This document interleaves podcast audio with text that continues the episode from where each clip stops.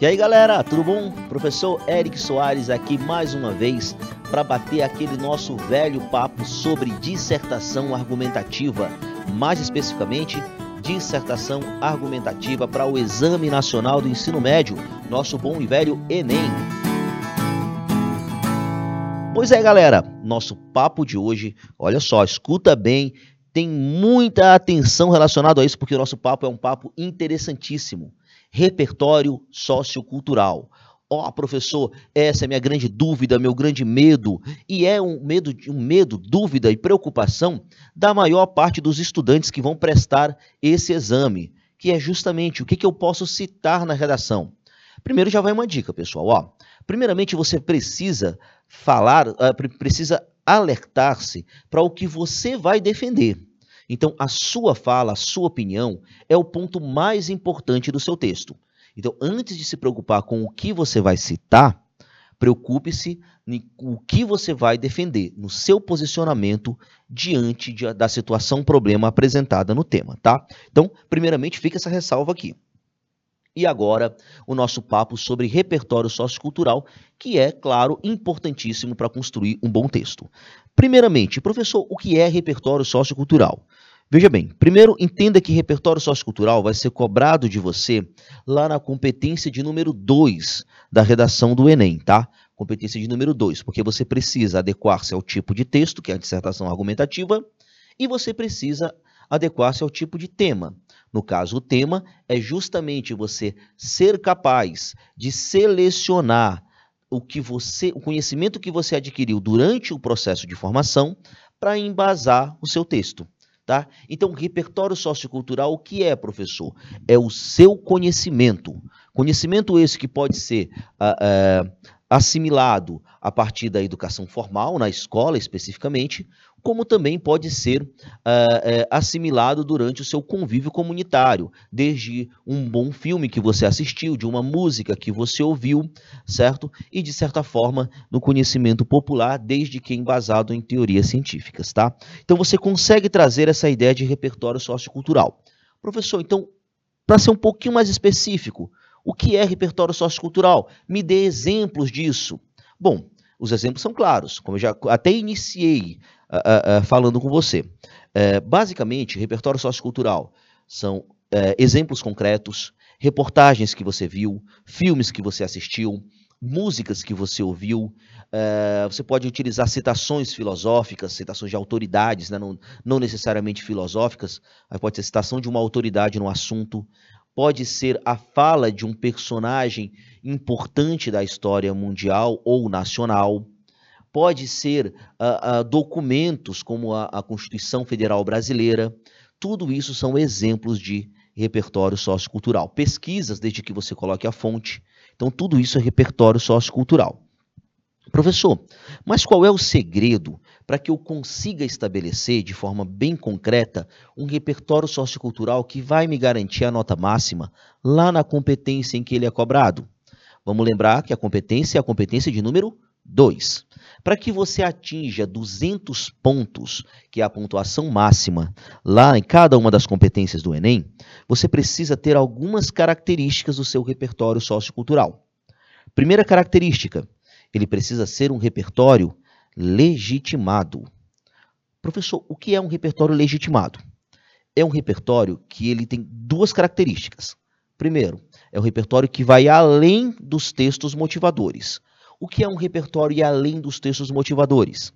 É ele nem configurar-se como cópia dos textos motivadores e nem sequer ser uma paráfrase dos textos motivadores, porque tanto a cópia quanto a paráfrase eles estão limitados ao texto motivador. Portanto, isso não dá ao repertório uh, essa questão de ser legitimado, ok? Outro ponto é a fuga do senso comum. O que é a fuga do senso comum? O seu repertório ele não pode ser um repertório baseado apenas no conhecimento popular. Ele precisa ser um repertório ligado a uma ideia de uma das áreas do conhecimento. Portanto, ele precisa ser fundamentado por uma das áreas do conhecimento. Que áreas do conhecimento são essas? Linguagens, humanas, matemática ou ciências da natureza, ok? Então, o, o repertório, para ser legitimado, ele tem que ser fundamentado em uma dessas áreas. Primeiro ponto, então, para ser legitimado, fazer parte de uma das áreas do conhecimento e necessariamente não se ater, não se limitar aos textos motivadores. Professor, mas você falou que um filme pode ser repertório. E pode. Vale lembrar, pessoal, que filmes, músicas, a arte como um todo está presente lá. É, tanto nas ciências humanas quanto também nas linguagens. Você pode aparecer a questão da, da, da pode surgir como base, como fundamentadas pelas áreas de humanas ou pelas áreas de linguagens, uh, esse tipo de conhecimento, ok? Então, por isso, eles também podem ser legitimados. Ponto 1, um, então, o repertório precisa ser legitimado. Ponto 2, o repertório precisa ser pertinente. O que é ser pertinente? Para ser bem prático com você, o repertório ele precisa estar ligado ao tema que você está trabalhando. Então o repertório ele não pode ser um repertório aleatório, ele até pode ser legitimado, ele até pode fazer parte de uma das áreas do conhecimento, mas se ele não for ligado a uma das partes do, ao seu tema, não for ligado a uma das partes do texto que você está tratando, você necessariamente não tem a pertinência desse tema, certo? E quando você não tem a pertinência, você necessariamente não consegue atingir a nota máxima no seu texto, tá? Ok? E o terceiro ponto, muito importante também para que você note, é o, o repertório precisa ser também produtivo. Vamos lá, ele precisa ser legitimado, precisa ser pertinente e agora precisa ser produtivo. Como é que ele é produtivo? Produtivo é um repertório que ele é útil para justificar o que você falou. Veja bem, um argumento é formado por duas partes: a sua opinião e necessariamente o fato. Esse fato vai ser representado pelo repertório sociocultural. E esse repertório sociocultural, ele precisa ser útil para que eu dê embasamento para a minha opinião. Se ele não tiver essa função de fundamentar, de embasar, ele necessariamente não será produtivo portanto, não garantirá a pontuação máxima na competência de número 2, certo? Então, professor, resumindo a nossa história aqui, o que, que eu preciso ter, o que, que eu preciso pensar para que o meu repertório tire a nota máxima, garanta a nota máxima na competência de número 2? Esse repertório ele precisa ser necessariamente legitimado, fugir do senso comum e além dos textos motivadores, certo? Isso é ser legitimado. Ele precisa ser pertinente. O que é ser pertinente? Ele precisa estar ligado, relacionado, direcionado a o tema que você está trabalhando ou a uma parte da sua argumentação, que seriam as teses, ok? E por outro lado, seu texto também, seu repertório também precisa ser produtivo. E o que é ser produtivo, professor? é aquele que é útil para justificar a sua opinião. Dentro de uma construção de argumentos, você precisa fundamentar a sua opinião por meio desse repertório, que nós vamos chamar de fato. Portanto, esse repertório, ele precisa ser útil para que dê embasamento para a sua opinião, beleza? Dessa forma você vai conseguir os 200 pontos. Mas vale uma ressalva. Vale lembrar que por muitas vezes a pertinência, ela não é direta. Como assim, professor? Supomos que nós estejamos falando sobre a questão do registro civil.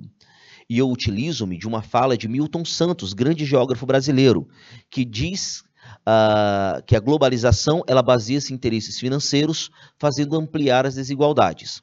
Note que nada tem a ver, ou pelo menos não diretamente tem a ver, com a ideia do registro civil. Porém, a fala do Milton Santos é uma fala que claramente trata da desigualdade, da marginalização social.